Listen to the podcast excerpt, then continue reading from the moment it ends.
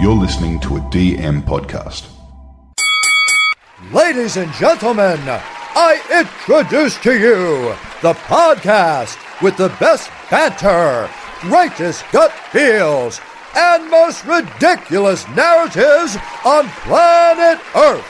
Get ready to dominate the NRL Fantasy season with the team from Talking League.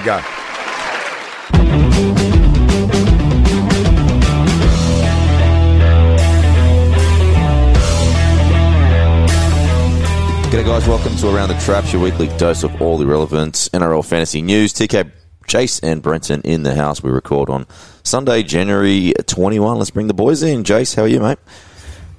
Yeah, going well, TK. Really enjoying the Australian Open tennis. Just uh, to sort of timestamp us here, I just watched Taylor Fritz knock out Tsitsipas and set did up see that, uh, yeah. a clash, a clash with Novak. So yeah, really enjoying the tennis and uh, really enjoying summer. Although this humidity's a bit rough. B, you're a big tennis guy as well. Isn't De Minaur on today, isn't he? Yeah, De Minaur's playing Rublev, which will be um, it was probably the worst draw he could have for a fourth round. Um, so uh, that should be good. Starts at uh, six o'clock Queensland time tonight, so um, might be tuning in on that one, less like the rest of the country should be. Lovely. Well, follow Talking League across all the social medias. Talking League Pod on TikTok, Facebook, and Instagram. Talk League One on Twitter. You can also find all the info at talkingleaguepod.com. Now, last week on the podcast, we had previews for the Newcastle Knights and Canterbury Bulldogs. Ahead this week on the podcast, we are previewing the Dolphins, West Tigers, and the Dragons. But let's kick things off with the injury report. Robbo, a little bit, not as many as last week, but some significant ones on there this week, mate. Yeah, definitely some key players from last year, TK, that are in the injury news this week. So we'll start across the ditch. Uh, Shaun Johnson, he is in a moon boot after suffering an injury scare at training. Sens, S E N Z, uh, not what you did last night, TK. They reported on Friday that the 33 year old halfback was expected to have scans on his ankle following the incident. We haven't yet got any developments on that, but we'll watch that and probably talk about it next week. Another big asset, Dave Fifita. He's returned to training after undergoing surgery to repair a partial pectoral tear from December, so he's going well on that. Uh, Tommy Chester at the Cowboys, he's returned to full training as he pushes to be available for the preseason challenge coming off that ACL injury, which is great to hear. Joshy Schuster, he's reportedly out with a finger injury, three to four weeks. Not ideal, but at least he'll be able to uh, keep on his conditioning, which he's obviously putting a lot of work to uh, this preseason. And probably the biggest news of all, Big Bad Payne Haas, he suffered a hamstring injury in an unfortunate preseason setback. That is News Corp's uh, take on it, who they've reported that Haas has reported the concern to the Broncos medical staff and has just been put on some restricted training duties. So probably nothing uh, for panic stations yet if you've got him in your side. And at this stage, they don't expect it to be a serious injury. And that's the injury news from the week gone. Now, boys, I know everyone had Payne Haas from memory in their team. B, does that put you off Haas at all, or No, not at all. Uh, if they're coming out with a mi- as a minor injury, if he's lining up round one, uh, I think he's your go-to. He's proven he's the best mid year in year out since he came into grade. So um, uh, no, doesn't affect my decision to put him in whatsoever. nice, Jace? Did you always have him? Yeah, I've had him pretty much in him and Cleary and Haas, Cleary and Haas with the super relevant buy schedules for Origin players has kept them in my team. And looking at this news, I'm not too concerned. I would be more concerned if we see a structural injury to a shoulder or rib or something like that. If I see that, I'll drop him out because we saw in 2022 uh, when that happens, it uh, cannot be fun for fantasy owners of Haas. That is for sure. Now, boys, plenty of news around, especially the Telly. Telly's done a great job this week with all the coaches' Q and A's, which are giving us plenty of insights into the team. So let's start at Para because BA spoke to News Corp actually this morning. That's when they published it. Now, the biggest one out of this one, boys, is the hooker battle because he's looking to play an 80-minute hooker. Now, it is obviously between Brendan Hands and Joey Lussick, but not looking as to carry a benchy there. But boys, we're probably going to get, especially it looks like about a four hundred thousand dollar hooker at the moment. Joey Lussick he lines up at four hundred and on the other side of things, Brendan Hands he's at four hundred and six k. P interest. A little bit. I'd like to see what happens in the trials. Um, mainly as a, a backup. Like I know a lot of people see oh 80 minute hooker and then start thinking they should broom their gun. Um, I don't think that's the wise move. I think it'd be a a backup hooker at best as like in your 14.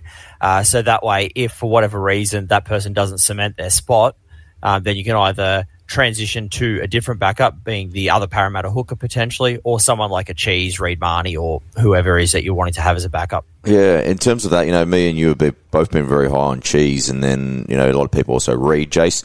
In terms of maybe getting a Joey Lussick in the team, I, I'm assuming that he's probably favourite given that he finished there. That would probably save 100k away from Cheese, but you do obviously lose that, that versatility of what Cheese brings to the table. You certainly do, TK, and that is kind of where we'll get to at the end. That I've got both of them sitting in my team at the moment. I recommend coaches stick Lussick in there because he's a higher price, so it doesn't give you a false sense of security in terms of cap room if you're going to stick one in your team now. But I think this might potentially open up Harry Grant's ownership to sort of shoot up a bit. We know the Storm have got a buy in round four, mm. and if we've got a Lussick or someone who seems to be quite reliable and doesn't have the functionality that Cheese does in terms of finding a new bone in his body to injury every season, Grant might go up, and it gives you that security blanket where you don't have to worry about that round four buy. You can just plug Lussick in, and away you go. Well, that's the other option, right? You could also downgrade Robson and then spread that cash as well. So a little bit to track there in the trials on Hopgood. Now he was talking there a little bit about his consistency and his ability to play out 80 minutes, and obviously that's not easy. There's a lot of mouths to feed there as well. But I guess this one, Jace, like I think Hopgood was all 2023. I guess it's more for the draft owners. I think at this stage. Yeah, absolutely. In my most recent article of the Mikado, I did sort of point that out that we probably just want to see where he lands in terms of his minutes, and then maybe he might be one to pick up after they have their first buy. Of course, 18th man in Origin, uh, he could very much be in the mix this year, depending on injuries and suspensions. Nice. I also, I know that you've put here in some of the notes here, Jace, around Jake moving out, and he's getting some good raps out of Manly. But the other thing I, I kind of noticed was a little bit of chat on Sean Russell and him adding a bit of a bit of weight onto onto him and some muscle there as well. So he's an interesting one there, B, because he's kind of that high 300. So if you were to think that Parramatta were going to go on a bit of a roll, he could maybe see a bit of an improvement. He does have a jewel there as well, mate. Yeah, it'd be interesting to see if he actually gets the spot because you got Maika Sivo who's going to be there. Uh, do they play Bailey Simonsson on the wing or are they going to play him at centres because they got Morgan Harper? Mm. Uh, so it'll be a very interesting um, team review. Um, but that jewel is spicy, and we all know his um, try scoring capabilities from uh, before he got injured in the 2022 season, I think it was. Yeah, it was. Now, Morgan Harper um, got a fair rap in that as well. Like the way that he was talking there, Jace, you'd have to assume that he'd probably be favourites there to partner Will Penisini there. Yeah, definitely. He referred to Morgan Harper as a, fo- a defensively focused centre. I know people will you know stick the jokes out there about that Teleko game, but that was one game. I think in terms of what he's talking about there is more structurally, you know, as a centre, probably the hardest position to defend on the field. It definitely is an origin in those finals games that if he's able to work well with the centre, stay in the right spots, yeah, look, if he gets beaten one on one occasionally, uh, that's probably going to help Parra because, of course, they didn't make that last year. Yeah, now, Brenton, control yourself. Cameron Ciraldo spoke to the telly. Main interesting parts here, mate. Stephen Crichton, he can play anywhere, but a bit like Birdo, it looks like what's best for the team and making sure he's got balance throughout the team. He's one of the world's best centre, so he'll train there, but we know he can play fullback. Bronson Xerri, his initial thoughts was definitely that he would have to play New South Wales Cup to get things back going, but he has surprised in terms of how quickly he has picked everything up. So good little note there. And then obviously Josh Curran, when Josh Curran signed to the Doggies, he actually wanted to be a lock. So very interesting there. But he is saying that Kurt Mann is pressing him for that role as well. Elsewhere, a little bit of chat with Liam Knight. And probably what I want to bring up first here, boys, is because we had our preview last week here, B, and we probably missed out on, because of time, checking out Viliami Kikau, who does probably start at a slight discount to previous seasons. But did you have any interest in there? Uh, not so much for Kikau at the moment. I think he does have upside, but I think you need to see how the Bulldogs' attack actually flows. Um, again, and we keep on going back to it, is that we are spoilt for low price centres in the mid ranges. So, mm. like your Wongs, your Piakuras, even Josh Schuster's, um, Josh Curran, who can fill that role. Um, is Kikau really worth it? And five grand more, you get Shawn Blore, who's an actual proven gun if he gets that starting edge. So, I think there's better options, but you can definitely wait for three weeks and then see how he's tracking. If that, that left edge is firing, then um, yeah, it could be worth picking up. Yeah, Jace, with Critta, do you think that they'll stack the left side, or do you think that they'll balance it out and just put him on the right so they can, you know, he's obviously a very good defensive centre, just kind of gives a bit of stability then if he plays on the right? It is a really interesting one because you did point out on the Bulldogs preview, even if you didn't necessarily go into out in detail, is they could potentially reignite a Panthers left edge and have Josh Addo-Carr there, which obviously would be quite strong. Crichton obviously has that ability to play left or right, and he's done it at the highest level for Samoa and for New South Wales. So I think they've got a winner either side there. Just depends on what they do with Kiraz. I think Kiraz, from when I've watched him play, he seems to do better when he's starting off the right hand side. It seems he's stepping is good at sort of making those little half breaks for an offload or tackle bust, which obviously great for fantasy, but in terms of getting some momentum for the doggies, so I would expect him to be on the left. But again, Ciraldo might just throw it up and go, oh, just stick him at fullback. Nice. Now let's move to the Chooks because this was from like last Sunday. Trent Robinson he spoke to the telly as well. Most interesting part, he didn't really say too much, but Spencer Leniu he did say he expects him to be himself a powerful, explosive prop, and then develop into a Roosters player. So from that, Jace, I'm probably assuming that his role probably it, it, like there's not much confidence there that says, "Oh, we want Spencer to start." Which I guess that's you know, for me, he has to start for him for us to put him in the team. I feel. I feel that's the case. We're looking at a Chook's pack that is quite stacked and something we'll probably talk about in a moment. So him coming off the bench probably suits them. He's done that role so well for New South, uh, for for Penrith that why would he not continue to do that role at the Roosters unless that was what they lured him over with? Of, hey, we're going to move you from an explosive prop to a bit more of a diesel engine that can sort of do that forty-five to fifty minute stint. So yeah, I think you would need to see him starting to have that implication that he's going to be a bigger minute player and yeah. as a result, a better fantasy player. Back into last year, Jace, we also saw Terrell May come on the scene and he played really, really well. Now, he's been offered a fat contract from the Doggies, that's reported by SEN and also News Corp. But fantasy relevance here, mate, 492k, so he's kind of at a little bit of an awkward price, break even of 36. But realistically, with JWH suspended, you'd have to think one of these two guys is probably going to start round one. You would think so. And what we saw at the back half of the year, especially in finals. Now, the thing is, is if you use footy statistics, it doesn't have the finals games in it for 2023. Mm. So I actually went and dug those out uh, this weekend just to have a little bit of a look because we know that he absolutely tore shit up when it came to fantasy. Yeah. So week one, 56 points in 52 minutes. Quite sustainable, 30 tackles, five tackle bust, which for a guy like him is what you expect, 120 run meters. Week after against the Storm, 84 points in 56 minutes. He found his offload game. He had four of those, made 45 tackles, which again was probably that game style that required him to defend quite a fair bit against the Storm. Six tackle bus, 130 meters. So does indicate that he might be more of that diesel engine style uh, middle forward that you can start and hopefully get you know 50 to 55 minutes out of if they need it. And so if they were going to chuck him in there and then have Lenny off the bench, that's probably how I'd look at it. But again, he's going to need 45 to 50 minutes, which is something Ben and I spoke about on the fantasy game plan uh, at round 24 last year, 47th minute. If any of our key listeners want to go back to that. But uh, yeah, it's going to be hard when Tol's the same price. Yeah. Now, B, you were very excited. It would like, mate. The doggies, do they sign every try to sign every player that comes off contract, mate? But you're excited because I know you you were very upset after missing out on the legend Addin Fonua-Blake. So, what's your thoughts here yeah. on Terrell, mate? Look, uh, great young uh, prop. I think he's got the not not like a Payne Haas ceiling, but he's got that similar style of build, like the really tall, like not stocky front rower, but just like a built like a brick shithouse essentially. Um, I if you can get him for five hundred grand, like that's I think that's how much we've paid um, Jacob Preston as well, uh, and taken a bit of faith on him because he only had a handful of games. Um, and I think Terrell May's worth that kind of 500 grand price tag. Um, so that way you can spread your um, talent out to potentially even find a, uh, a key halfback in the next couple of years. Yeah, well, I guess the market's dictating it because not a lot of big middles are coming off contract. But baby watch there for the Roosters as well. And congratulations to Victor Radley, who had a baby over the weekend. So you don't have to worry about if you are. I don't think many people are going to be interested in Classic, but if you pick him up in draft, you at least you know that his partner has now had the baby as well. Now, keeping moving on, now to the Titans. Now, Kieran Foran has confirmed that AJ Brimson is moving to the centres. So it's kind of, yeah, it's a secret that has been around for a long time, but it's good to see someone actually confirm it. Now, it's what's other interesting part here that uh, Jayden Campbell have revealed that the back end of last year he was carrying an injury, so he's he's back. He's still not back in full training, so there is a chance that he won't be right for trials all round one, which obviously puts young Kini back in the mould here. But B, they've got a. It's really tricky here because essentially you'd have to think that Jayden Campbell is first choice. However, Kini might start the season and then they go straight into a round two bye. What's your thoughts on this one?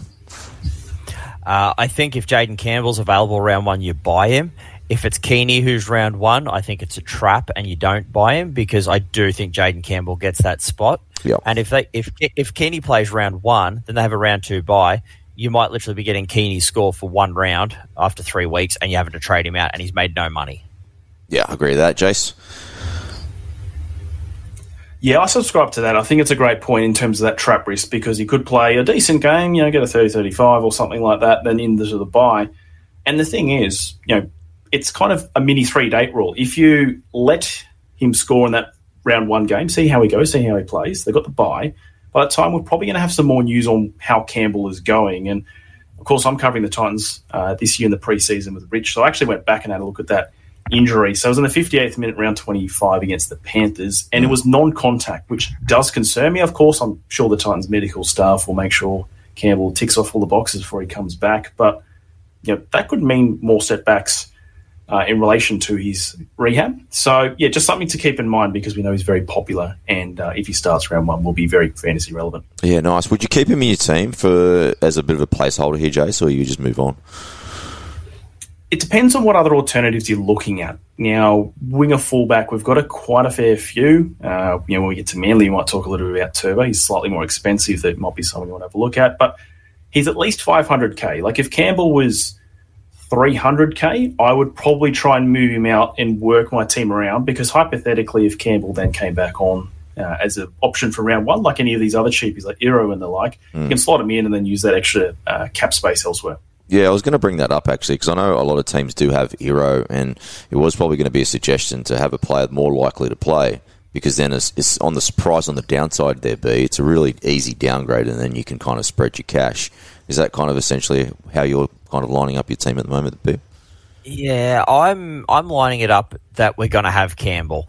If you don't, if Campbell does not play, then it's either going to be find a stopgap who can potentially make money and then bring Campbell in, or go up to a gun like a Kalyn Ponga um, and sacrifice in somewhere else, like whether it be uh, like a Reece Robson through to a Freddie Lussick. Nice. Uh, Joey Lussick, sorry. If he does end up not missing the start of the season, he'd be, but he is named in round three, do you have to give him a couple of weeks before you bring him in, or you'd be pretty comfortable just jumping on?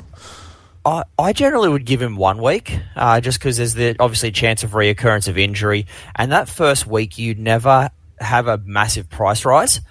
Um, I don't know exactly how the algorithm works in the background, but it's it's always like a, even if he scored a sixty, he's probably only going to go up about fifteen grand. But if he scores another sixty, then he might go up thirty five. So you've got that one week cushion, um, and I'm a bit more of a conservative coach, so that's what I would prefer.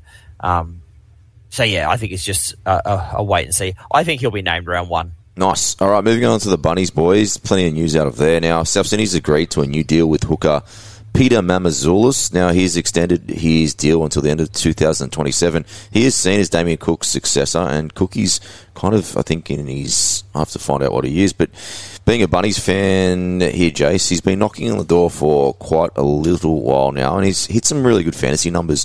He's got like a mid 40s in New South Wales Cup. Cookie's actually 32, we 33 this year. But thoughts? Because Cookie is coming.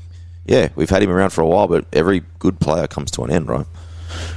Yeah, absolutely. And on the Blokes Packer Up Boys, I had Matty, who's also a big South fan, uh, talking about. I really agree with him. It's really exciting to see one of our young juniors, the Maroubra Lions junior, so South Sydney junior, agree to stay till 2027. That's always cool to see some of your own uh, in the squad, especially when you see some of these teams where the hooker succession plan or their current hooker plan isn't too flash. I would have thought he would have been quite a popular option for teams to sort of throw a carrot out of an inflated contract and hopefully get him across. But yep apparently he's quite happy with the culture. You know, local junior, kind of like you know what Penrith has been doing. They can keep players at maybe arguably discount rates. So interesting to see what happens there. The question I have from a fantasy perspective, and it's probably more back half of the year when Souths have no buyers and Damien Cook might be on the horizon, is do we see Mamouzelos get the 14 jersey occasionally? Like, I don't expect it to happen from round one. We'll probably see a full forward bench, but if you've extended for three years, surely they've had to show him some succession plan and go, hey, look, we're going to give you an opportunity at this point, and then we're going to try and extend that. You know, so hopefully by 26, he's either the best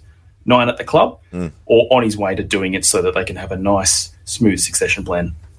really interesting point there. And I guess Hooker's a very interesting park because literally even Harry Grant isn't guaranteed to play 80 minutes this year. Like, it is very interesting, and that's why I don't really want to overpay in the position. But moving on to some more news, Kel Koloamatangi, his name dropped, Tallis Duncan, David Moale, and then Daniel Suluka-Fifita as players to watch in the coming season. Just on that, Tallis Duncan, because Jason Demetriou also spoke to the teller, which I'll move on to now.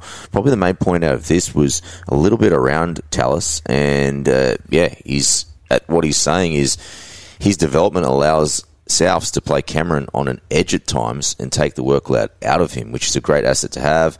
So at this stage, it looks like Duncan will be up the guts because there was some rumours about him potentially playing on an edge, which would interest us because if he started on an edge in round one, he would get a duel, probably play a big minute role. But probably the other thing around here is now probably Cameron Murray might be in play here, B, especially if you do have some issues around your cap and you might want to downgrade maybe a Payne Haas. You can literally save, what, close to 100k by doing that, and you might pick up Cameron Murray, who could be playing anywhere between 70 and 80 minutes. Yeah, I. It, it depends. I think if he's going to be playing a hybrid role, I think that's a wait and see because if historically, like if he might not play as well on the edge because he is not up through the guts, is not getting his offload game in, um, might lose a few attacking stats and also lose those defensive stats as well. Um, I know it worked for John Bateman last year, but I'd like to see it translate into an actual game if that's what he's doing. Um, the other worry I'd have is there's probably a lot of teams out there who've got Tevita Tatola, Yep. and can you really afford to have two mids from the same team out in the same week? Yeah, absolutely. I was just about to bring that, so thanks for taking my point, mate. Well, Now, elsewhere, Latrell Mitchell, first time he's actually trained before early or mid January, so he's kind of ripping in. Very interesting here, uh, Jace, because he's played four seasons at both the Roosters and Souths. At Roosters, he's played 96 games. At Souths, he's played 64. So there's no doubt that between suspensions and injuries, probably Souths have not got what the Roosters have got out of him, man. Yeah, absolutely. And I know people like to make the jokes about the Roosters having the salary sombrero, but what they are exceptional at doing is basically moving a player on before that regression. Now, with Latrell, it's not his ability, it's just been his availability, which, you know, when we're talking fantasy, is probably the most important ability of all. And Latrell was very unlucky with that hamstring injury against Parramatta in 2020, I believe it was uh, where it was just a freak accident and his hamstring went. And I guess once your hamstring goes once, uh, it's always going to be a risk. But yeah, very concerning for South because he is a player that takes up a fair chunk of cap. And with Blake Taaffe on the move, uh, in terms of your natural replacement, you're basically expecting Cody, Walker or Jack White to go out of position and fill that one jersey. Yeah, just on Jack Wighton, mate. Now, he's going to be allowed to use the All Stars game as one of his suspension rounds. But have you had a little look at him? Because there's no doubt that they have talked about him lining up in the left centre, so it's no secret now. But he, if he does line up there, what's I'm just having a look now how long he's suspended for? Because essentially, what's his finals? Oh, he's suspended three games, so he, we won't see him until what round three potentially. So he won't get a duel till what round six there, Jace. Yeah, that's exactly uh, what we'll be discussing in the South preview. I'll be doing that one with Pat. Is that yeah, without that dual position, he's essentially an out of position player, which we love when it's a favourable outcome. Say like a Bateman named available at centre, or like Nicola was a few seasons ago, where they're playing edge and carving up. When it's the other way around, and it's not as favourable, we probably want to stay away from those players. Now, I have no doubt, doubt that White could be a very good strike weapon at centre. We don't know where he's going to play in terms of uh, left or right or who's going to be outside him. Probably looks like it's going to be left, and we're interesting to see what happens with Tass and Munro in that equation. But yeah, unfortunately, he's not going to be a round one uh, acquisition. But the beauty is he's retired from Origin duties, so he should be available for some of those major and minor buy rounds.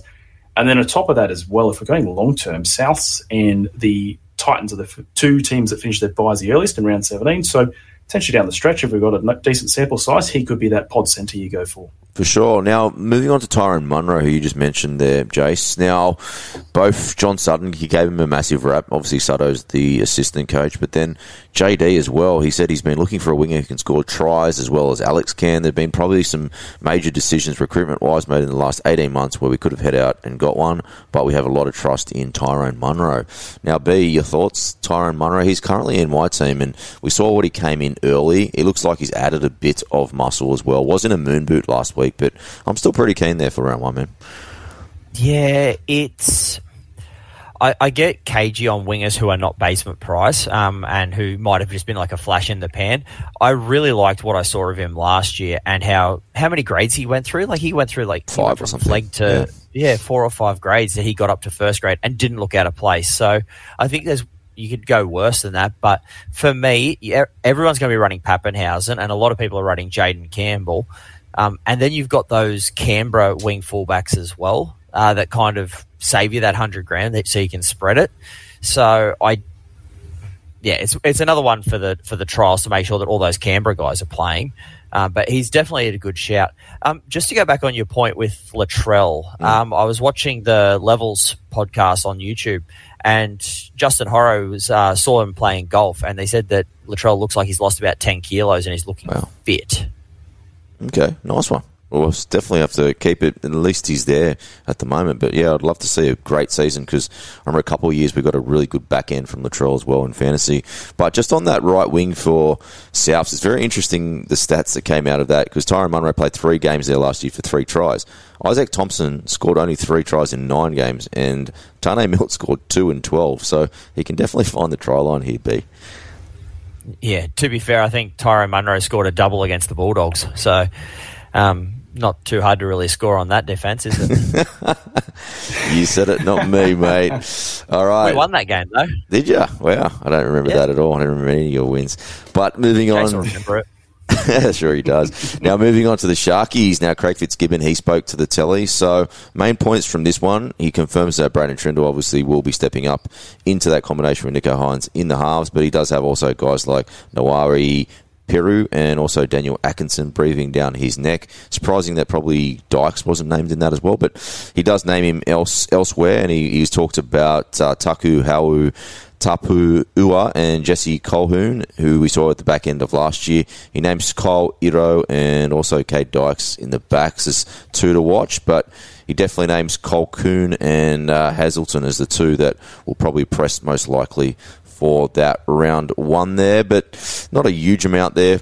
Probably just confirming what we already knew there, Jace.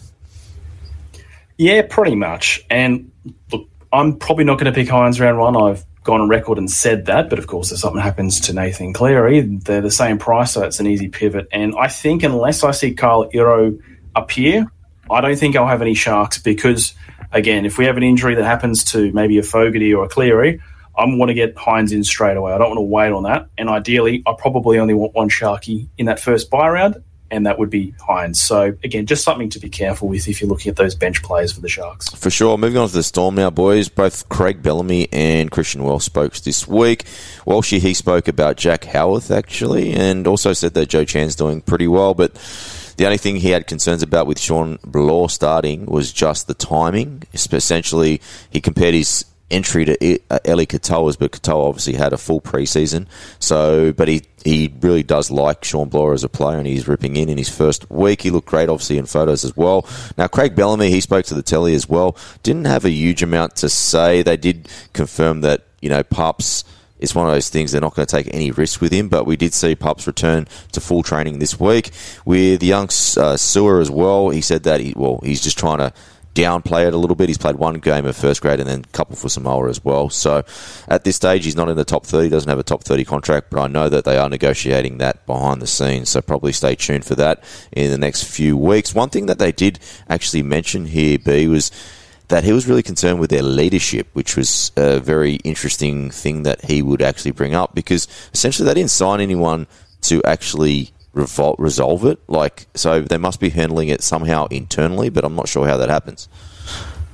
Yeah, that's a bit of an interesting one because you have a look at those players that the Storm have got, like Christian Welch, you got Cameron Munster, Jahrome Hughes, uh, Ryan Papenhuyzen. Like, there's some pretty good seasoned players there, especially Welshie um, being there. Josh King as well, potentially, um, to look after the young guys who are coming in, like your Katoas, like your Shawn Blores.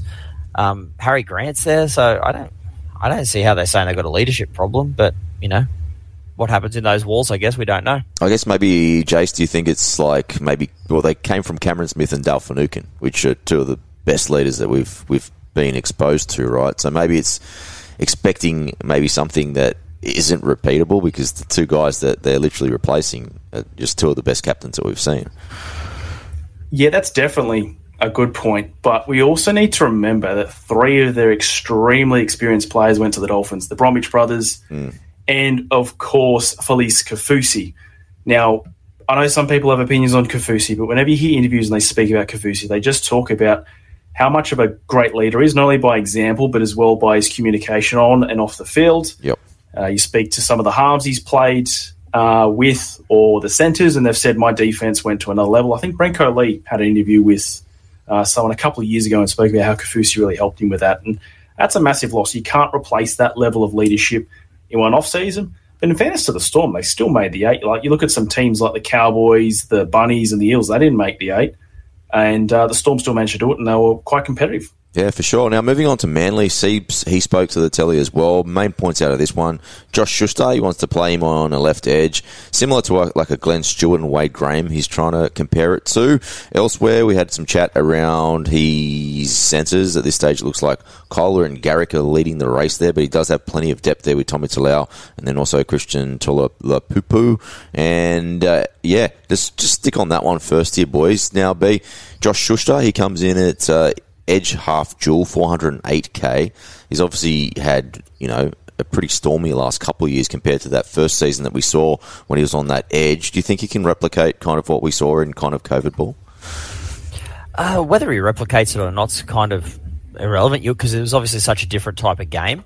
I think if he just puts those base stats, because if you actually go back to look at his base stats, he had quite a good spread of what he needed to do, mm. and then he got the attacking stats from the flashy no look passes and has a bit of a kicking game, like like what Wade Graham did. So if he could even get you know between thirty and sixty kick meters, just kicking down that left edge, there's an extra couple of points.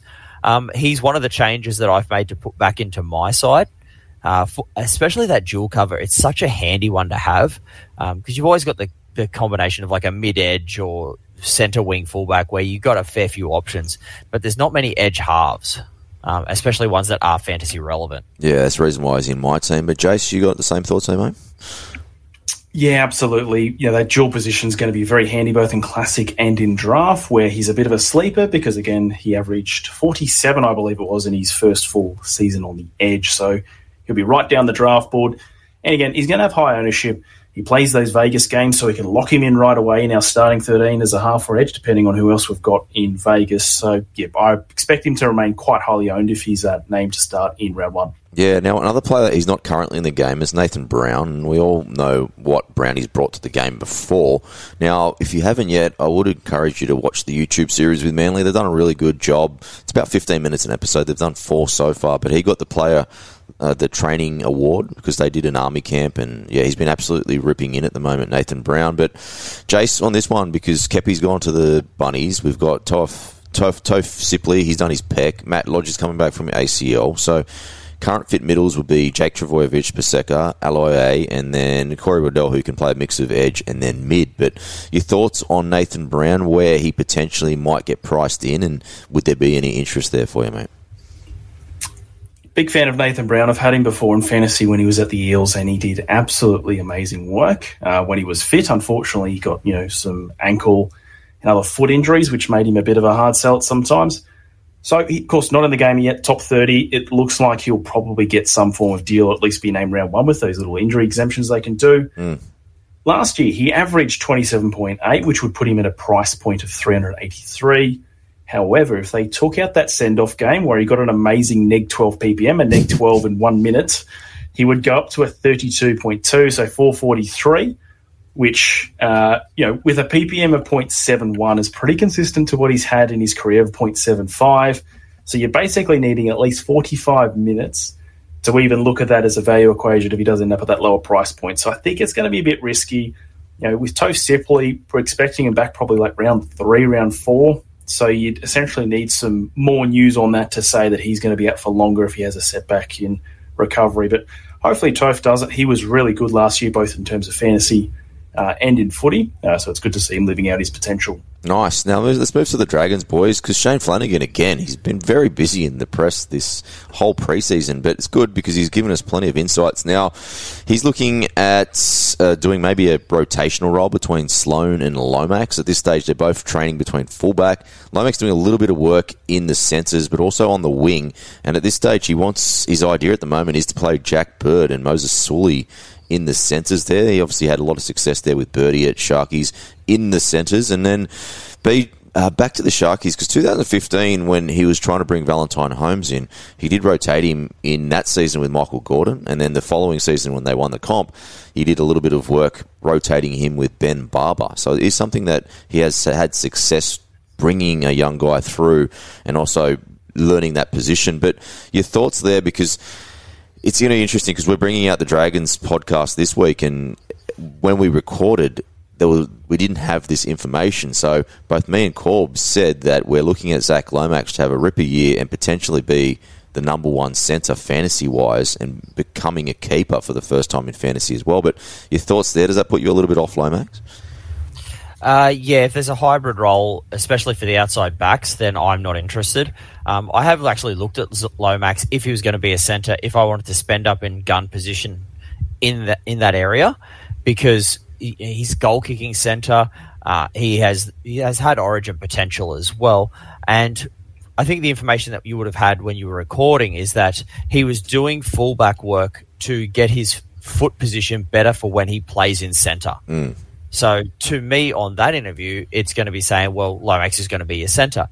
But now if he's going to go back to the wing, he's going to lose all those base tackles. He's going to lose the offloads, like with the Gidley flick that he has. Uh, lose try assists as well. He might score a try here and there, but are you really going to rely on Moses Suli to be giving you the ball in the spot that you need?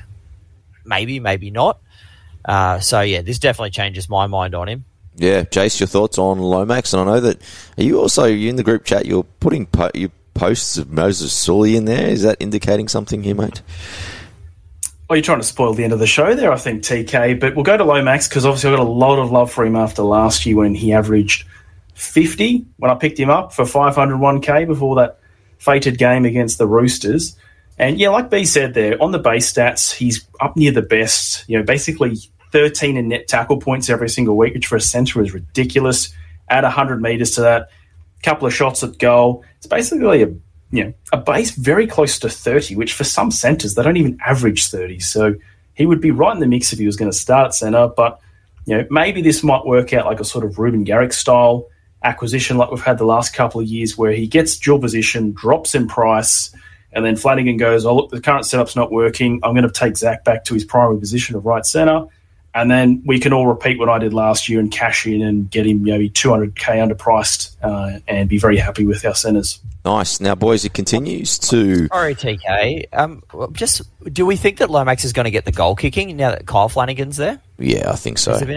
Because I think with Kyle, he's just not a guaranteed start every week. You would want to have your goal kicker at least guaranteed to be in the team. Like Lomax will be there, and I think he's a better goal kicker than Kyle Flanagan anyway. Mm. Interesting. Yeah, but we'll talk about. It was going to be Kyle Flanagan. The next thing I was going to talk about because his dad's talking about him like he's dead set Andrew Johns. The way some of the things he's saying about him, but there's just two things that continue to come out that Kyle is helping Ben Hunt run the team, and he wants Ben Hunt to focus on his running game. Now, B, I've got currently Kyle Flanagan in my team because I do think that he's he does present a little bit of value. Of course, that can change on one trial, but my thoughts right now considering what the coach is saying, I do think that we did see Kyle actually score pretty well actually next to Matt Burton without doing any kicking. But if he does start doing a little bit more kicking, I think he does present a little bit of value here, man. Yeah, I'm projecting him in the probably low to mid 30s because at the end of the day, the Dragons are still not going to be a great team, I don't think. So there's not going to be as many attacking stats for him, and he's he's quite predictable in the line. I feel as a as a, as a half. So yeah, he. I think he'd be a very good 17th or 18th man to start the season. Um, ride the cash at, uh, for a little bit and then sell him. You'll probably make 150 odd grand out of him. Yeah, Jace, we're going to go on this in depth on the Wednesday podcast, but Corb's brought up the draw for the Dragons, and that first seven games actually been quite favourable, especially for a team with a lot of changes with the coach and a few different new people. But it probably is an opportunity to take it for me. To take an opportunity with Kyle because I think they might actually put some points on.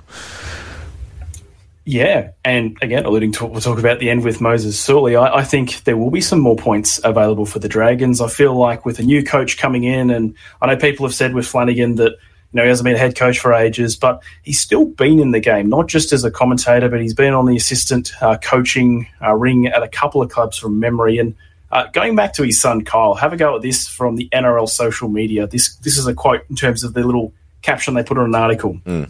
Between them, the Dragons' new playmaking combination of Ben Hunt and Cole Flanagan boasts 391 NRL games, 15 tests, and 17 origins, and a grand final appearance. Isn't that all Ben Hunt? exactly. Which I, again, I just I don't love what they've done there because again, it's similar to the Jake Arthur scenario. And I don't want to dwell on too much, but some of the criticism Jake got was very, very harsh. And I feel like Cole cops it a little bit as well because, you know, he's probably good enough to be an NRL player. Like he's shown to make some big plays in big moments, and he wasn't terrible at the Roosters when they were going quite well. And yeah, I just don't think that caption that they've put on there really helps Kyle at all. Yeah, I agree there, mate. Now let's move to the Panthers. Now, Jarome Luai, he's passed his 12 week mark post surgery, so he will probably look like he's been going to be ruled out of that game against Wigan in February. So it's February 24th. They've got Dane, Laurie, Blair, Brad Schneider, and Jack Cole playing there at the moment. Elsewhere, it looks like the Chins had plenty of world influence with Manchester City about to host the Panthers while they're over there as well. Any concerns here, boys, in terms of potential? You know, it's not an easy trip to go over there, 24 hours each way, but B, I'm guessing Nathan Cleary is just too good to leave out of the team, mate, so no real concerns. Yeah, you're 100% right. Nathan Cleary is going to be, he's in over half the teams and he's at a million dollars. Like, how often has that ever happened in fantasy apart from this one player? Mm. So he's a set and forget captain, um, unless you are of the opinion that Nicho has a more favourable draw. I'm I'm not reading into any of the things unless he comes out with an injury. Yeah, elsewhere, Isaiah Katoa, he has squashed rumours that he potentially could come back to replace Luai, so that's good from the young kid to commit to the Finns there.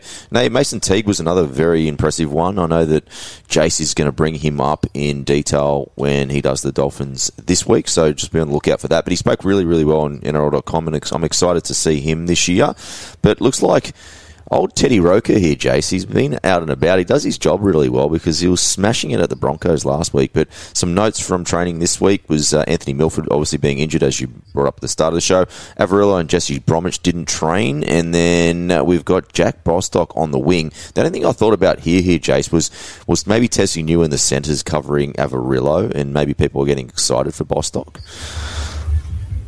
Yeah, for sure. Now, we do speak about Bostock in the preview. We're sort of quite lukewarm on him uh, from that. Yeah, bit of a concern for Averillo in terms of he wasn't in training. Look, we don't know why. Could have been any number of reasons. And another thing from that as well that Ted brought up, which was an interesting scoop, is uh, Sean O'Sullivan is doing some work with Daniel Rich. So, for the benefit of those that aren't au fait with the AFL, Daniel Rich was a very reliable Brisbane Lions player for the best part of 15 years and probably one of the best kicks in the AFL. And the reason he was one of the best kicks is he could probably put a ball on a penny from about 60 metres away. And with Sean O'Sullivan, probably on the criticisms I have of him is his kicking game, particularly his long depth kicking game, uh, probably needs a bit of work. So getting in an expert uh, from a different code, I think, is great work from the Dolphins there. So I'm interested to see how he goes in terms of that kicking balance, because if he's the main half, then potentially he might dominate the kick meters and let Isaiah focus on running the footies. So yeah, something to watch out in trials to see whether uh, any of that technique correction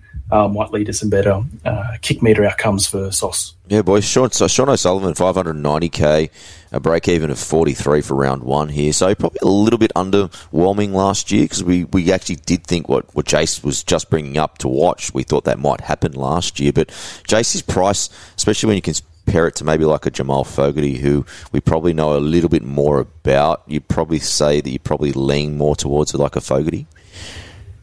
Yeah, definitely. The ownership will be much higher. Fogarty's not coming off a pec injury last season, and Fogarty doesn't have a buy in round three because, of course, the Dolphins are missing in round three.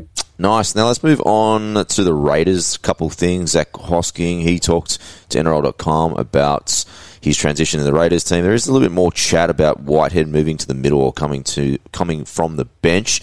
Now, the best of the rest, Zac Woolfords, he actually requested a release to join the Dragons from the Raiders, which is quite interesting. Which I do think that maybe Danny Levi is now in play here. B.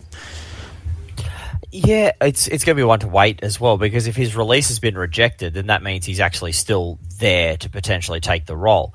If the release got approved, then everyone's locking Danny Levi in because they've only got the two noted hookers. Mm. So I, I think I've got Levi in my team uh, as a as a third backup for two eighty six. Spend the extra thirty six grand over basement price players and yeah, you've got you got the potential of getting a thirty point player straight off the bat. Yeah, because he's got a break even of 21. So even if he was to play maybe 35, 40 minutes, you would have to expect him to at least hit his break even from time to time. But it's going to be very interesting with this new spine because my other question to you was going to be how many. I know they've got a round 10 buy, but realistically, with there's going to be a lot of uncertainty because both Horsburgh and also we've got Seb Kris both suspended and they're both first team players. So there's going to be a little bit of position uncertainty. They may lose games. So how many of these kind of basement players would you take a punt on?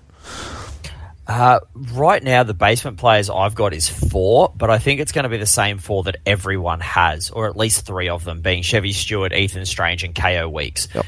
Because they are those 230s or the 250 roundabouts, it's just too hard to ignore because you know their names start round one. Um, rather than a, like a Kayal Iro, who you might have, you know, just in your team as a stopgap, but you don't know if he's actually going to play. So, and with the round 10, it gives you a fat nine weeks of building cash. Like it's it's hard to build it over four or five weeks unless they're putting in monster scores. And historically, these guys haven't done it, especially like your Kaeo Weekes or your Danny Levi's. Um, and I don't I don't think Ethan Strange or Chevy Stewart are going to put in massive numbers because of what Fogarty is going to be offering. Yep. So you're going to need them for the long burn cash cows um, who can still score you those reliable 20s and 30s if need be. Um, to keep your score at a at a decent pace. Yeah, well said. Now, last news item here, boys, was Adam Elliott. He spoke to the press. It's interesting that he's he's talking about being in the best physical shape he has been, and there's no. Well, it's his first full preseason in three years, which is quite interesting. But Paddy brought him up last week, Jace, in the Newcastle preview, and he thinks he might be a little bit of a smoky, especially if he can build back up towards a bigger minute role. And like he just Adam's talking about himself, you know, first time he's actually done a full preseason. So this is going to be a very interesting watch because at the moment he could be a bit of a downgrade there to save some cash because he's going to come in. Just having a look at his price now, I think it's high five hundreds. It's going to be here he is, Adam Elliott, five seventy six. So any interest there, Jace? I'm definitely keen to see how he looks in the trials. It's going to be hard in that mid mix. If I lock in Payne Haas, I probably want to keep most of my other plays in there below 500k if they're not a dual position. So your Currans, your Cheeses, and those sorts. But I think he'll look as a tempting option. And he's one of those sort of players that has done in previous years where he just has a nice purple patch. And if you get on beforehand, that's fantastic. But if he starts that purple patch, you probably don't want to to do it. I remember there was a season the Bulldogs, he started at lock and put maybe 120, 125k on in five weeks, and a few plays then chased him, and he started to slow back as other players came back. I don't think he's going to have that risk at the Knights. He'll be the 13, but just depends on what AOB wants to do with the minute split. Nice. Now, boys, let's do accountability for the boys, and we're talking about who's in and out of our teams. B, why don't you kick things off, mate? What changes have you made? Yeah, not too many changes. Uh, I know I made mid mid uh, podcast changes last time, so I've gotten rid of Averillo and put back in Jesse Arthurs. I just do think Jesse Arthurs is going to have a good spot there outside Kotoni Staggs, dual position, and I don't like spending in the centres. Mm-hmm. Uh, I got rid of Kyle Flanagan and put in Josh Schuster just for the dual position because I wanted a, a, better edge on my bench. Good job. Uh, I then I got, then got rid of Reuben Cotter uh, for Jamal Fogarty, uh, just because I think Jamal Fogarty's floor uh, and the way he can score his points is a lot more reliable. Yep. Um, and then I had a little bit of extra cash, so I upgraded uh, Nick Cotric back to Danny Levi. Nice. Now, boys, I've downgraded Haas to Carrigan to save some cash. I've taken Jason's Averillo call, so I've jumped on the wagon there. And the reason why, obviously, I wanted one Finns player, and they do have a very good buy schedule over that kind of origin period. So just lining up maybe around 13 player. Apart from that, I've just upgraded uh, Wong to Angus Crichton, and the reason why, not because I think that Angus will be there, but I just think it'll be a lot easier to downgrade back to Wong than it is to try and find cash to go back up to Angus Crichton. That's what I was kind of talking about with a lot of people with Kayal Iro and their team at the moment, because it's pretty unrealistic that he's going to be there unless there's an injury, but it's going to be very hard to find another centre if you're all preseason relying on Kayal Iro to be there and then you've got no cash left in the bank either. So that's probably a suggestion is probably use him as like a bit of a surprise come round one if it's there, and it's just an easy downgrade. But moving to you, Jace, to wrap things up, what have you made, mate? What changes? Four drastic changes, and unfortunately, the surnames copping hit this week. So out comes Reece Robson, Jesse Arthurs, Fletcher Baker, and Sam Hughes. In comes Joey Lussick, Moses Suli, Siua Wong, and Danny Levi. So touching on Reese coming out, it's if Lussick is going to be a high minute guy, I may not need to start with Robson at the start. We know he plays the first uh, major buy round if he does uh, doesn't end up playing Origin, but Cheese will do that as well, and I've got Cheese in there at the moment, so potential oversubscription there. Look, Robson might come back in. We'll just wait and see. Levi looks like he will start, uh, so if he does do that, we're just praying for a purple patch of two, three weeks of good scores, quick little 120, 150k, and move him on before their buy. Now with Suli, the reason I've stuck him in is similar to what we've been talking about all episode TK in that placeholder provision. So yep. I don't think we're going to get two cheap centers. You know, we might get Strange, but the other options, Kapoa has a buy round one, so who knows what he's going to be up to. Simi Sasagi, he's at the Raiders, so he may not get the six or a center position over some of these other Raiders guys. Ben Trbojevic, probably going to be on the bench. And then Kayal Iro, we don't expect to start unless there's an injury at the Sharks. So if one of those pops up, you know, before round one, beauty. I can move Asuli or Averillo out, more cap room, and move that elsewhere. But the thing I do like about Suli is that his attacking stats in the previous few years haven't been unsustainable. So last year, he had just two tries, six try assists, five line breaks. Like probably not that hard to replicate that and scope for improvement. Albeit he's never been a massive acquirer of those stats in previous. But 2022, he averaged 41. Like he's done it before, he could do it again. And as we saw last year, when he was back on the left side, he was about a 36 average with not much attacking stats, uh, and 32 when he was on the right. So, again, look, if we can get a cheaper centre, he probably won't be in my round one team. But if we don't, at least I've got a scenario prepared where I've spent 900k in my centres, which is probably more than I want to, but it might be what we have to do. Nice. I like that. Thoughts to finish things up. Well, ladies and gentlemen, that was Around the Traps for another week. We'll be back this week, as I mentioned, with the Finns, Dragons, and Tigers podcast. They'll be on Tuesday, Wednesday, and Thursday. Me and Brenton will be back next Sunday for Around the Traps. Jace is on a Bucks party. Enjoy yourself there, mate. Yeah, we'll do. Uh, I'm sure you guys will rip in next week and uh, provide the listeners with plenty of quality content. For sure. B, you have a great week, mate. We'll check you next Sunday, man. Yeah, cheers, mate. See you then. All right, ladies and gentlemen, uh, you can find us at Talking League Pod on all the different social medias TikTok, Facebook, and Instagram. Talking League One on Twitter. So join in. There's plenty of posts going up. So we'd love to hear your thoughts on any of the suggestions and the potties that are currently coming out. But until next time, have a great week, and we'll check you on another podcast soon.